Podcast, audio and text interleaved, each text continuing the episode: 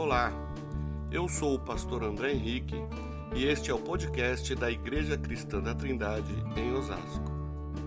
Estamos concluindo, essa série de ministrações sobre a família, a base da igreja. Hoje é a parte 8. Nós vamos falar de um personagem muito marcante para todos nós. Mesmo um homem, segundo o coração de Deus, pode falhar com a sua família. Porque falhar faz parte da nossa humanidade. Nós não somos perfeitos. O único perfeito é Deus. Amém? Nós sabemos que Deus se afeiçoou de Davi. Davi era um jovem sem expressão, vivia mais no meio das pastagens com as ovelhas do seu pai do que em qualquer outro lugar. Foi lá que ele compôs o Salmo 23. Todos conhecem o Salmo 23, que fala sobre as ovelhas e o seu pastor. Lá em Atos 13, 22, diz a palavra do Senhor, Atos 13, 22, na nova versão internacional. Depois de rejeitar Saul, levantou-lhes Davi como rei, sobre quem testemunhou. Encontrei Davi, filho de Jessé, homem segundo o meu coração. Ele fará tudo o que for da minha vontade. Essa era a forma como Deus via a Davi. Isso era o que Deus tinha estabelecido para aquele jovem, para que ele fosse uma grande referência na nação de Israel. Todos nós conhecemos a trajetória do pastor de ovelhas chamado Davi, que se tornou rei, o maior rei de Israel. Sim, sabemos que ele não ocupava um lugar de destaque em sua estrutura familiar. Quase foi esquecido em um dia extremamente especial. Todos se recordam daquela passagem, que o profeta Samuel, ele tem como destino a casa de Jessé, porque lá ele haveria de ungir o sucessor de Saul, que tinha sido rejeitado por Deus, por conta da sua desobediência.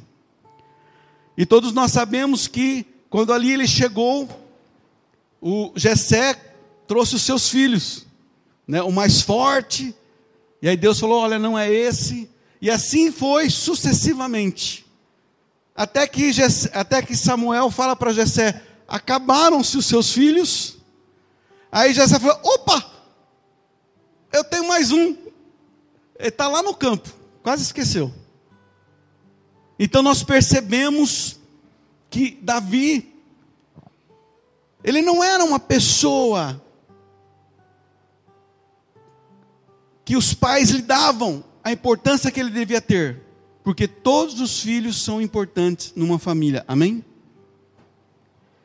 Nós vemos que foram muitos anos de aprendizado, perseguições, guerras, conflitos, muitos inimigos, alguns amigos.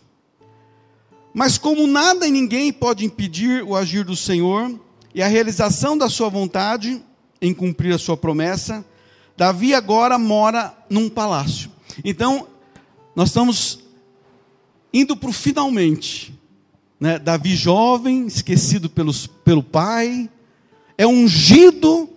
Diz a palavra do Senhor que quando Samuel deitou o chifre de azeite sobre a cabeça de Davi, o Espírito do Senhor se apossou dele.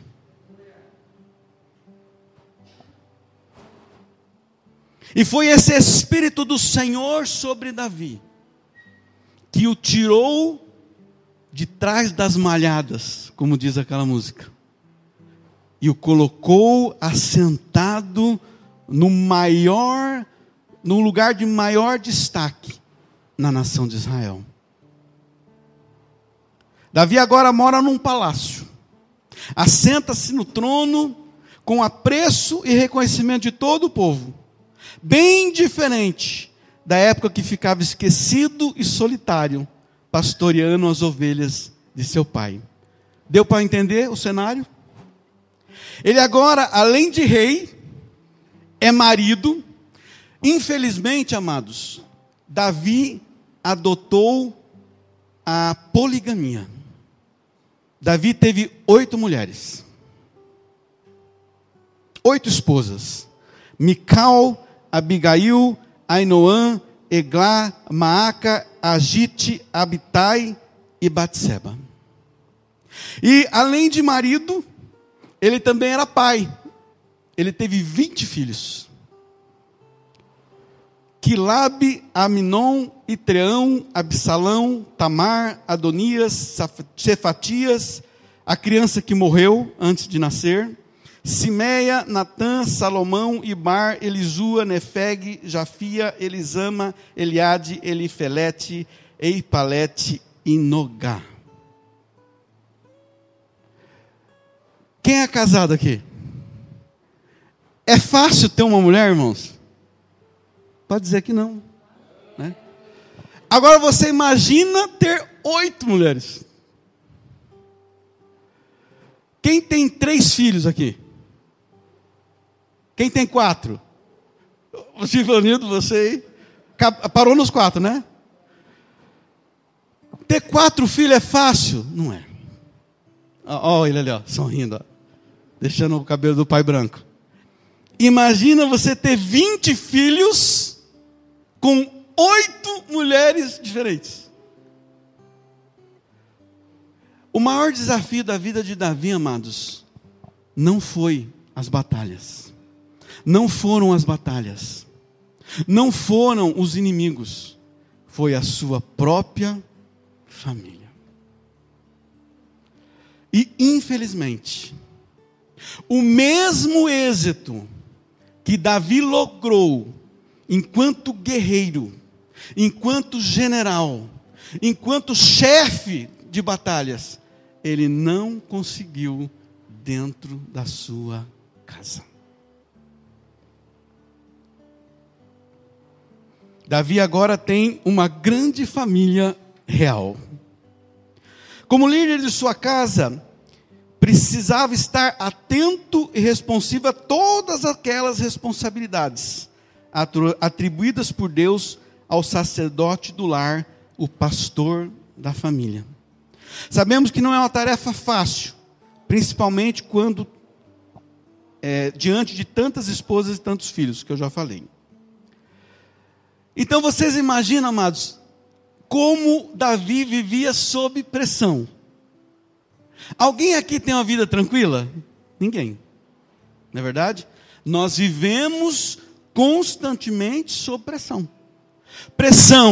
Pressões externas, né, da nossa responsabilidade no trabalho, de sustentar a nossa casa, de educar os nossos filhos, ministerialmente na igreja.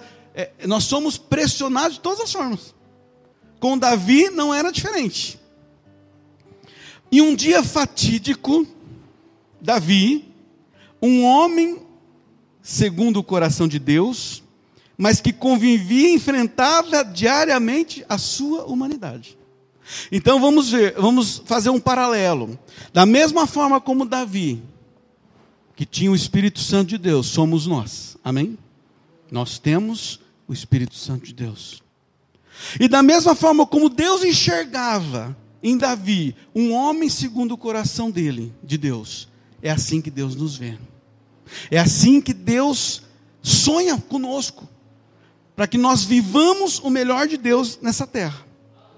Lá em 2 Samuel 11, 1, agora vai começar, foi só uma introdução. 2 Samuel 11, 1, diz assim: na primavera, época em que os reis saíam para a guerra, Davi enviou para a batalha Joabe, com os seus oficiais, e todo o exército de Israel. E eles derrotaram os amonitas e cercaram Rabá, mas Davi permaneceu em Jerusalém. Então vamos entender. Este versículo mudou a vida de Davi. Diz esse texto que na primavera era um momento em que o rei, como líder do povo, ele devia sair à guerra. Então esse texto está dizendo que Davi, ele tinha uma responsabilidade, uma missão a cumprir. Mas por algum motivo, ele declinou da sua responsabilidade e ficou em Jerusalém.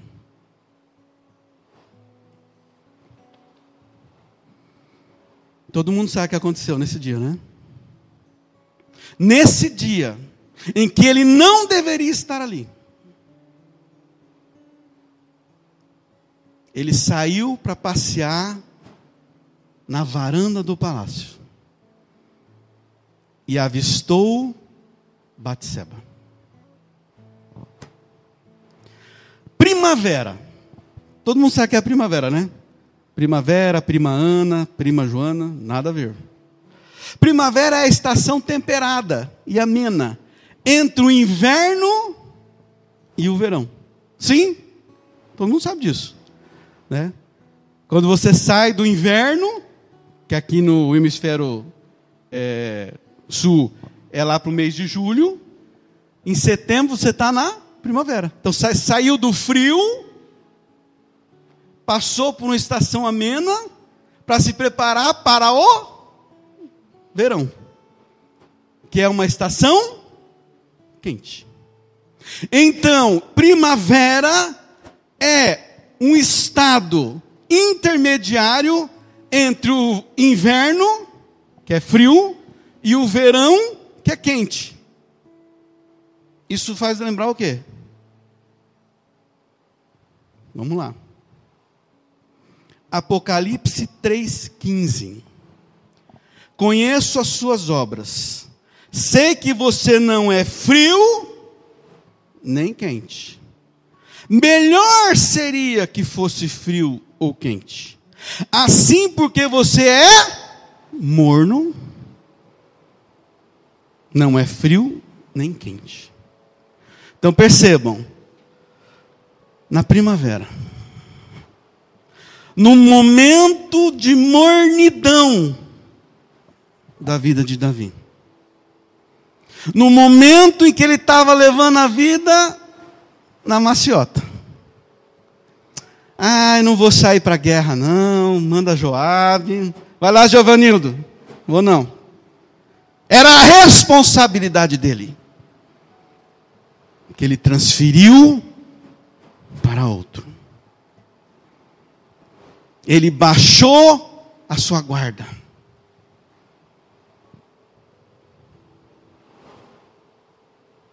Ele baixou a sua guarda.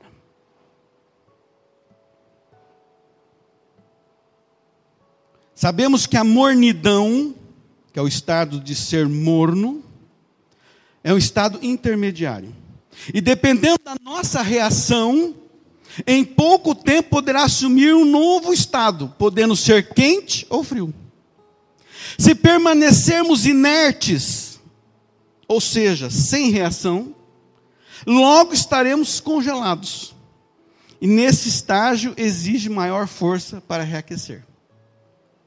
Mas se formos diligentes, podemos retornar ao estado quente, deixando para trás a mornidão.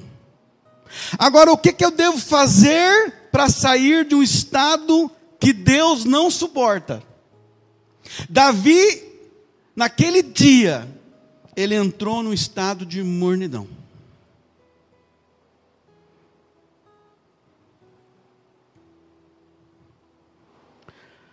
Para você sair de um estado de mornidão, você precisa voltar a se aquecer, para você ficar quente.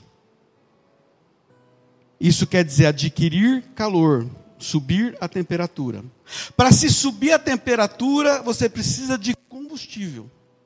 Vamos falar isso espiritualmente, porque eu preciso que vocês entendam.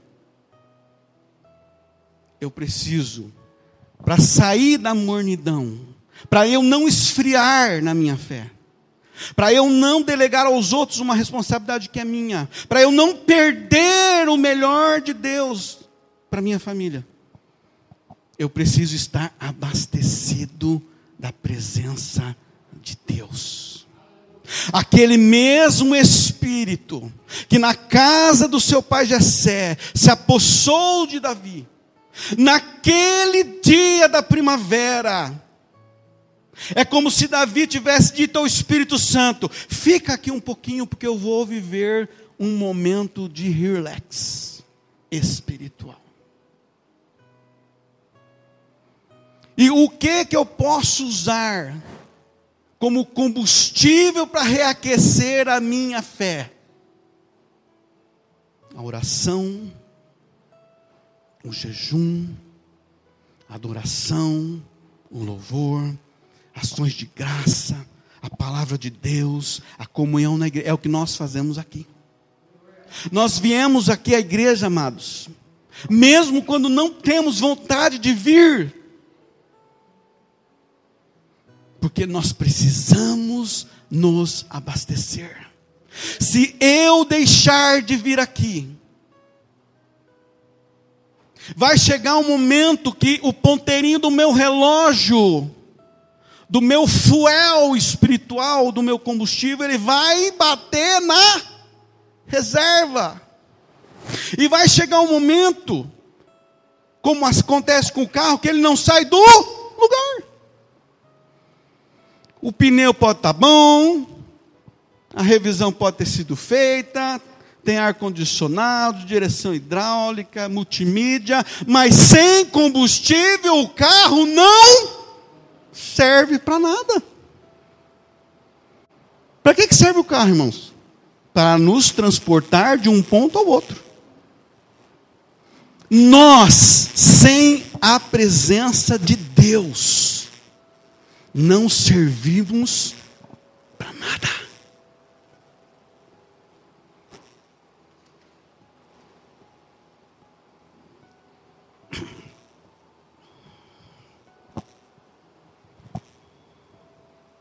Tem coisas em nossas vidas que não adianta atribuir aos outros. Aparentemente até podemos alcançar o resultado almejado. Ele mandou Joabe, eles ganharam a guerra lá e foi festa. Entretanto, no futuro não tão distante, sofreremos consequências da nossa omissão e da nossa inércia. Uma tarde, continua o texto lá de 2 Samuel. Uma tarde na primavera, Davi levantou-se da cama e foi passear pelo terraço. O rei trocou a armadura pelo pijama. O bonachão Davi. Meu reino está estabelecido, eu moro num palácio, eu tenho 8 mulheres, eu tenho 20 filhos, o povo me adora. Eu não estou aqui, amados, falando mal de Davi. É importante entender isso. Eu estou falando que exemplos que Deus deixou ser registrado era para nossa advertência. Ele trocou a armadura pelo pijama. Lembra? É o dia que os reis saem para a guerra. Você vai para a guerra do quê? De armadura. Como ele não foi para a guerra, levantou da cama de pijama. Pantufa, cachecol. E do terraço viu uma mulher muito bonita. Esta Bíblia, propaganda, King James, diz que ele avistou. Avistou, mas é alcançar com a vista. Sabe o que é? Eu estou vendo lá ao longe uma mulher. Eu acho que é uma mulher.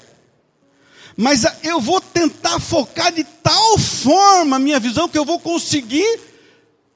Além dela ser uma mulher, ela é bonita, etc. Então, isso é avistar. Ele focou a sua visão. Nós sabemos que ela estava tomando banho. E ele mandou alguém procurar saber quem ela era.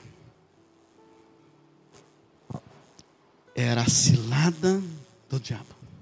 Porque ele estava no lugar e na hora que ele não podia estar.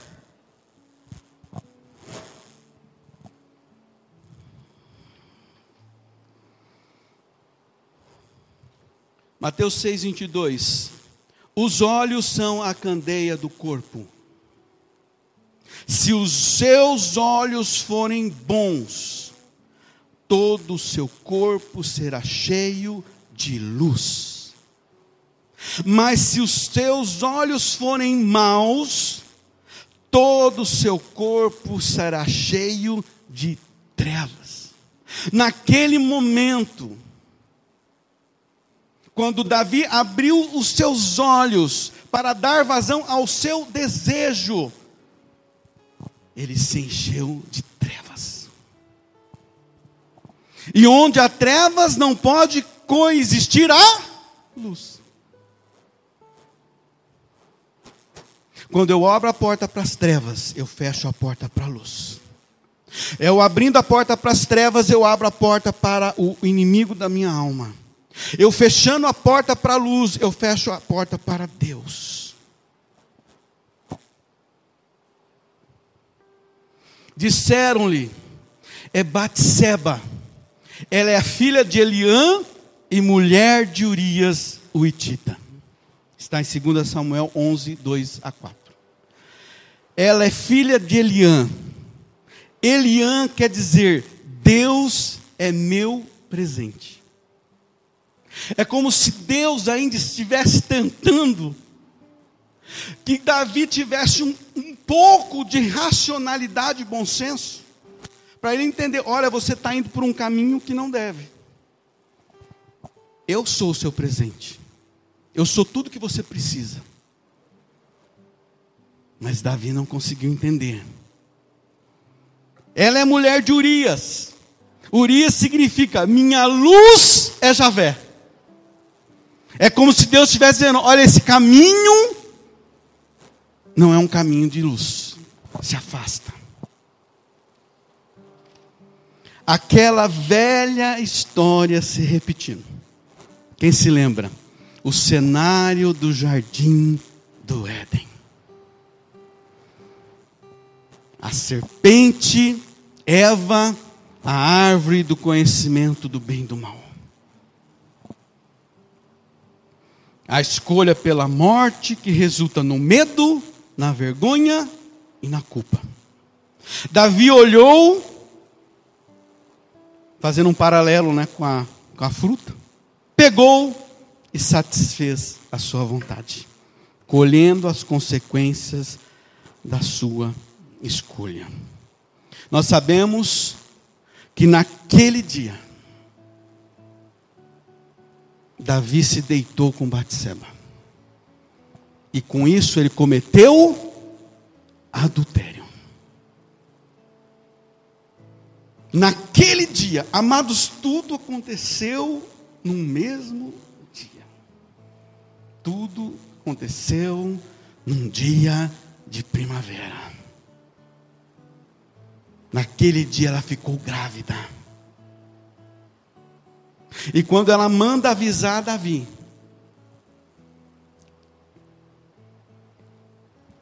já não havia mais luz nele, porque ele abriu seus olhos para as trevas. Ele maquina uma forma de Urias voltar para casa. Vocês sabem a história.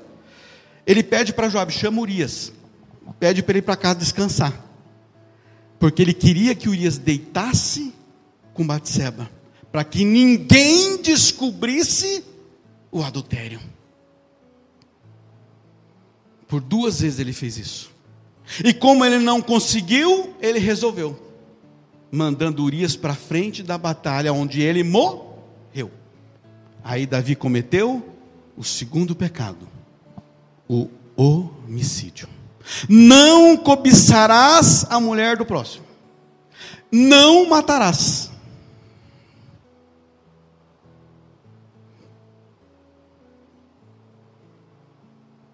Passado o luto da morte de Urias, Davi mandou que trouxesse para o palácio Batseba, e ela se tornou sua mulher. Teve um filho dele, mas o que Davi fez desagradou o Senhor. Essa Bíblia diz: entristeceu o coração de Deus. Está em 2 Samuel 11, 27. Mas como Deus nunca desiste de nós, amém? Ele também não desistiu de Davi. Mesmo estando triste, com tamanha atrocidade que Davi tinha feito. O Senhor enviou a Davi o profeta Natan, o seu mensageiro. Todos sabem a história, eu vou só resumir. Natan chegou lá e falou: olha, Davi, tudo bem com você? Está tranquilo, né? Está de pijama, pantufa. Então, vou contar uma história. Havia um homem que ele tinha muitas ovelhas. Ele era rico, abastado. E havia um outro que tinha uma ovelha só. Chegando uma visita à casa do rico, ao invés dele sacrificar uma das várias ovelhas que ele tinha, ele foi na casa do pobre e pegou a única ovelha que o pobre tinha. Aí Davi chega para ele e fala assim para Natan: então Davi encheu-se de ira contra o homem rico, e disse a Natan: juro pelo nome do Senhor, que o homem que fez isso merece a morte. Deverá pagar 4 vezes o preço da cordeira. Essas foram palavras de Davi. Aí Natan continuou: você é esse homem. Assim diz o Senhor, o Deus de Israel: eu o ungi rei e o livrei das mãos de Saul, dei a você a casa e as mulheres do teu senhor, dei a você a nação de Israel e Judá, e se tudo isso não fosse suficiente, eu teria te dado mais ainda. Por que você me desprezou? Desprezou a palavra do Senhor, fazendo o que ele reprova? Você matou Urias, o Itita, com a espada dos amonitas, e ficou com a mulher dele. Por isso, a espada nunca se afastará da sua família. Tudo começou no tal dia da primavera. Naquele estado de mornidão de Davi. Mas quem iria sofrer seria a sua família.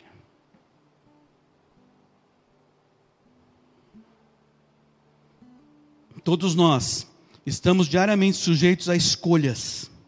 Talvez não corresponda a uma situação semelhante, por conta da gravidade. Nós estávamos falando de adultério e homicídio. Não somos super homens ou super mulheres espirituais. Amados, se aconteceu com Davi, um homem segundo o coração de Deus, reservadas proporções, poderá acontecer conosco. Tudo que somos e temos é fruto da graça e favor do Senhor. Esse reconhecimento nos faz depender dele, colocar toda a nossa confiança em sua misericórdia e fidelidade. Então disse Davi a Natan, vamos imaginar a cena, né, irmãos? Pequei contra o Senhor, isso é nobre. É isso que chama atenção para Deus em Davi. Pequei. Ele assumiu. Ele não se justificou. Ele poderia dizer, não, a Batseba piscou para ele. Eu vi, ela estava lá tomando banho e rebolando lá na água, só para chamar a minha atenção. Eu pequei.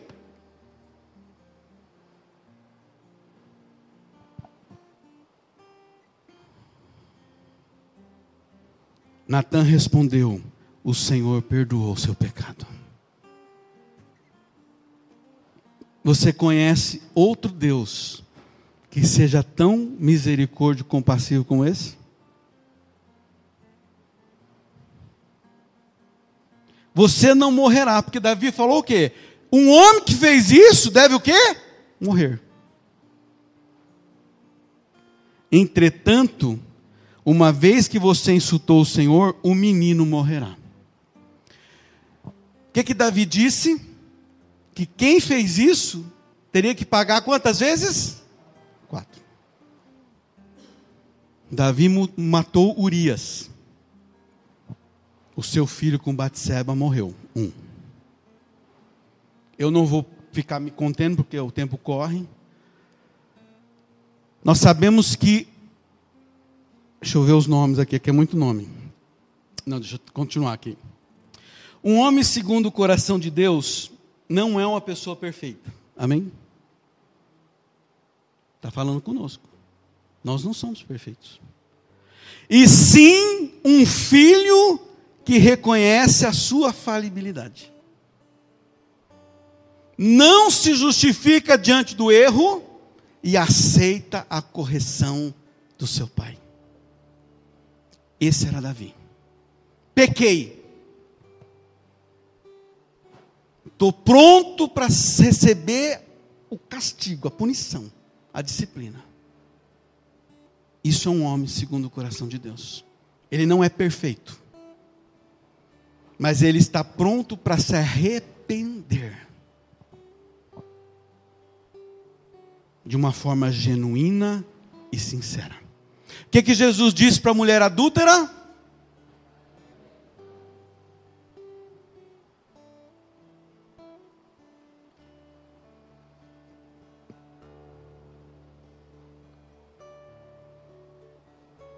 Essa passagem é para nós não só uma advertência, porque Deus, Ele permite esses registros na Bíblia para a gente acordar, mas é muito mais uma oportunidade de não trilharmos o mesmo caminho da mornidão. Esse caminho nos leva para o sofrimento e a destruição. Davi falou que merecia pagar 4 vezes. Morreu o filho de Batseba. Nós sabemos que Aminon, filho de Davi, estuprou, violentou sua irmã. Nós estamos falando de uma família real. Por conta disso, Absalão, outro filho de Davi, matou o irmão. Algum filho seu matou algum irmão da sua família? Não. Segunda morte. Por conta de Absalão ter conspirado contra o próprio pai para ser rei, ele foi morto por Joabe. 3.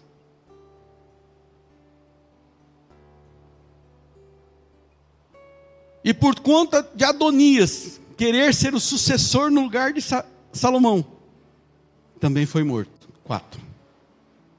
Exatamente da forma que Davi falou. Pagar 4 vezes. Fora outras desgraças na família de Davi.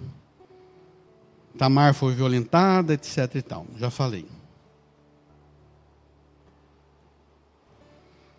Quando aconteceu esse episódio, amados, de Aminon ter violentado a irmã, A Bíblia diz em 2 Samuel 13, 1, que Davi ficou indignado.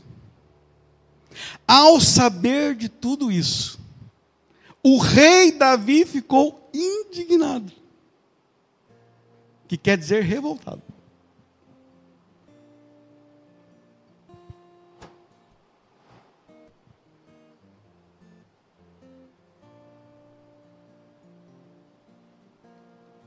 Indignação e revolta resolve alguma coisa, irmão? Davi não teve nenhuma atitude, além de ficar revoltado. A Bíblia não fala mais dessa mulher, filha do Davi, Tamar. Vocês imaginam como é que foi a vida dessa moça?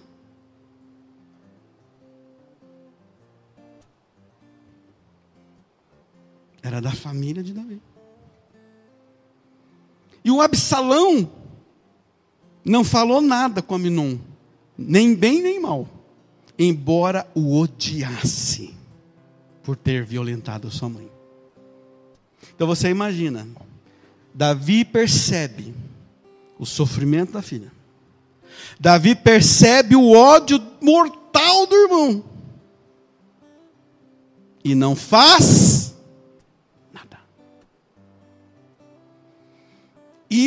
Tem um nome: procrastinação. Eu sei que eu preciso resolver algo hoje, mas vamos deixar para amanhã. As coisas na família não se resolvem assim. Amado, se você acha que empurrar a sujeira para debaixo do tapete vai amenizar a dor e o sofrimento, eu quero dizer uma verdade para você: você está enganado. Você empurrar para debaixo do tapete só vai postergar o sofrimento e a dor. 2 anos se passaram, 730 dias.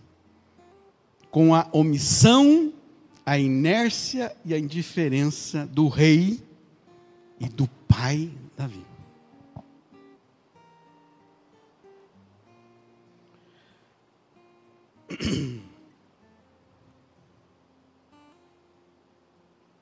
Depois que Absalão matou, né, o Aminon, ele fugiu.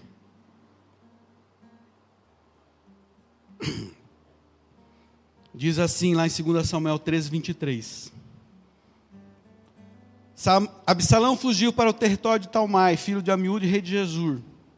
E o rei Davi pranteava. Ficou lamentando. A lamentação de Davi resolveu alguma coisa? Não. Talvez ele lamentava porque se sentia culpado. Lembra que tudo começou num dia de primavera?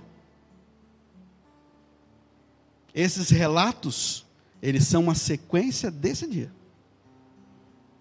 Porque nesse dia, Davi abriu uma porta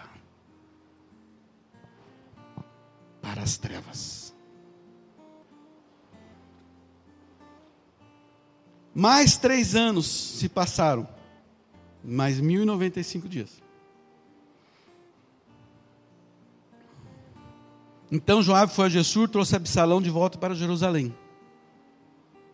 Mas o rei disse: ele irá para a casa dele, não virá à minha presença. De novo a procrastinação. Era a oportunidade. Quantos filhos Davi já tinha perdido? 2. Fora a filha. Era a oportunidade dele romper o ciclo. Ele poderia ter chamado Absalão: vem cá, filho, eu não fiz o que deveria ter feito para proteger a sua irmã. Eu não fiz o que deveria ter feito para punir Aminon. Eu sei da sua indignação, do seu ódio, mas vem cá. Deus vai trazer um refrigério aqui para nós. Não, ele não fez nada. Por conta disso, Absalão se levantou contra o pai. Outros 2 anos se passaram, mais 730 dias. Totalizaram 2.555 dias de trevas na família de Davi. Sabe quando apagou a luz? Bastava que ele se levantasse e apertasse o interruptor.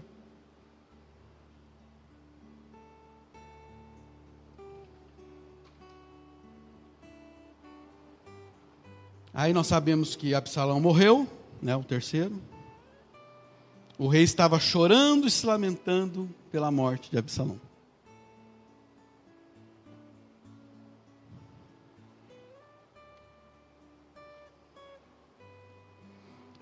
Ora, Adonias, em 1 Reis 1, eu estou terminando, cuja mãe se chamava Agite, tomando a dianteira, disse: eu serei rei. Ele queria o lugar do pai, para substituir o Salomão. Providenciou uma carruagem de cavalos, além de 50 homens para correrem à sua frente, fazer um teatro, né? Seu pai nunca o havia contrariado, nunca lhe perguntou: por que você age assim?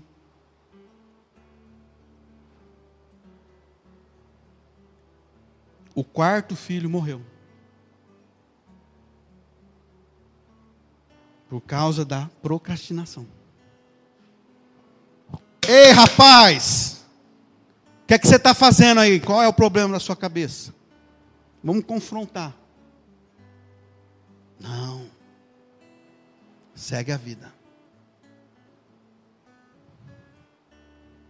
Saber estabelecer limites em nossa família é também uma expressão do amor de Deus. Amados, o que nós mais vemos hoje são filhos clamando aos seus pais por limites.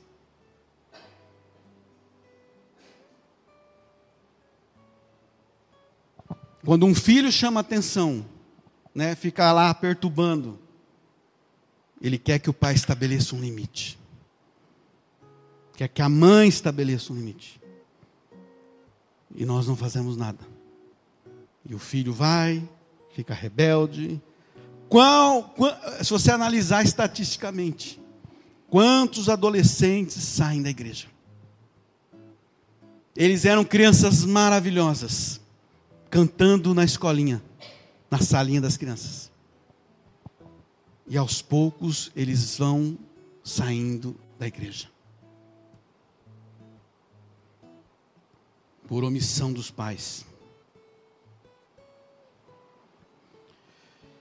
Então Davi descansou com os seus antepassados.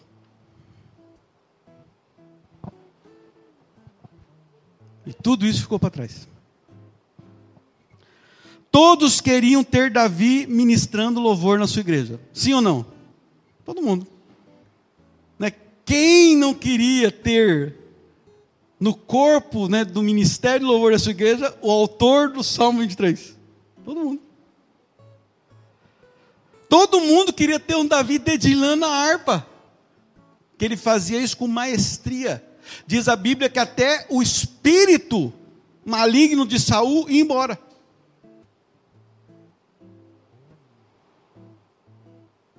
Quem não queria Davi ministrando a palavra, falando das suas conquistas, das suas vitórias, né? Davi contando pessoalmente que derrubou Golias.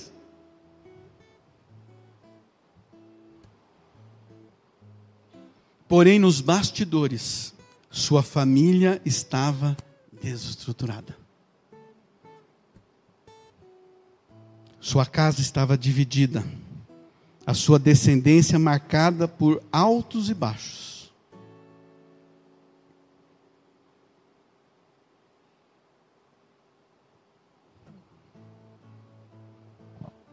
Davi não foi um pai admirável.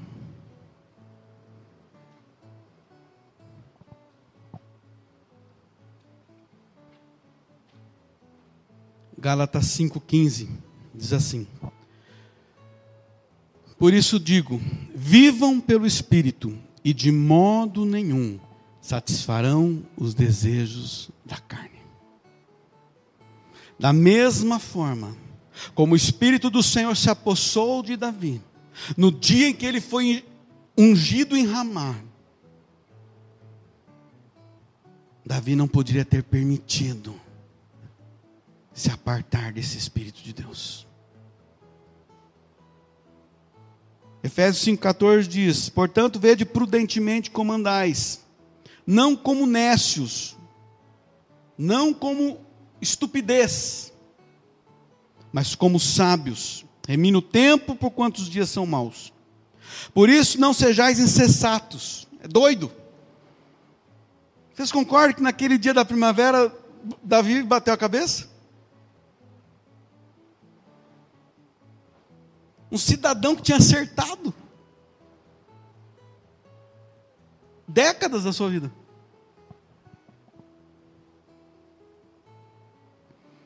Mas entendei qual seja a vontade do Senhor, não vos embriagueis com vinho, mas enchei-vos do Espírito. Amados, a receita para nós termos uma família estruturada, para nós termos filhos abençoados e protegidos, para nós sermos na igreja uma extensão do que somos em casa, é estar cheios do Espírito Santo. E como que eu me encho do Espírito? Falando entre vós em salmos, e hinos, e cânticos espirituais, cantando, salmodiando ao Senhor no vosso coração, dando sempre graça por tudo a nosso Deus e Pai, em nome do nosso Senhor Jesus Cristo. É fácil? Não. Mas não há outro caminho. Não há outro caminho. Eu tenho certeza, amados, certeza, que Davi daria tudo. Ele daria tudo ao ponto de voltar a ser um simples e insignificante pastor de ovelhas, para entrar numa máquina do tempo e voltar amanhã daquela primavera.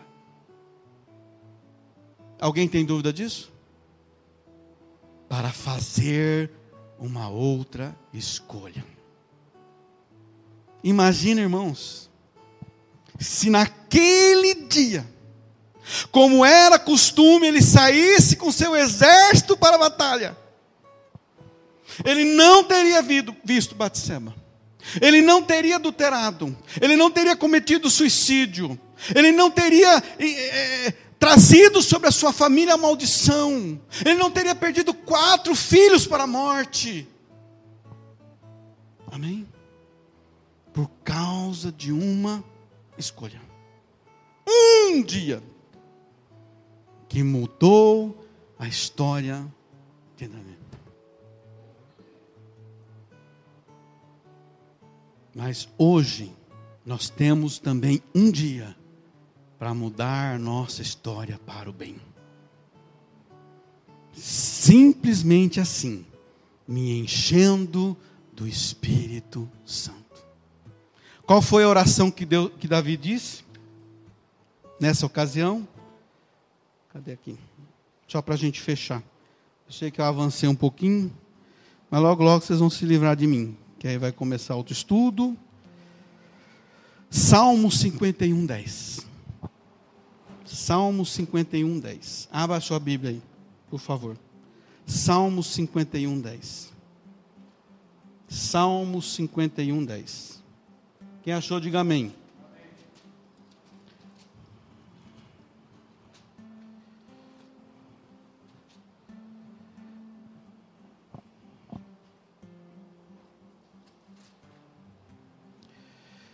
O título desse salmo diz assim: ao regente do coro, salmo de Davi.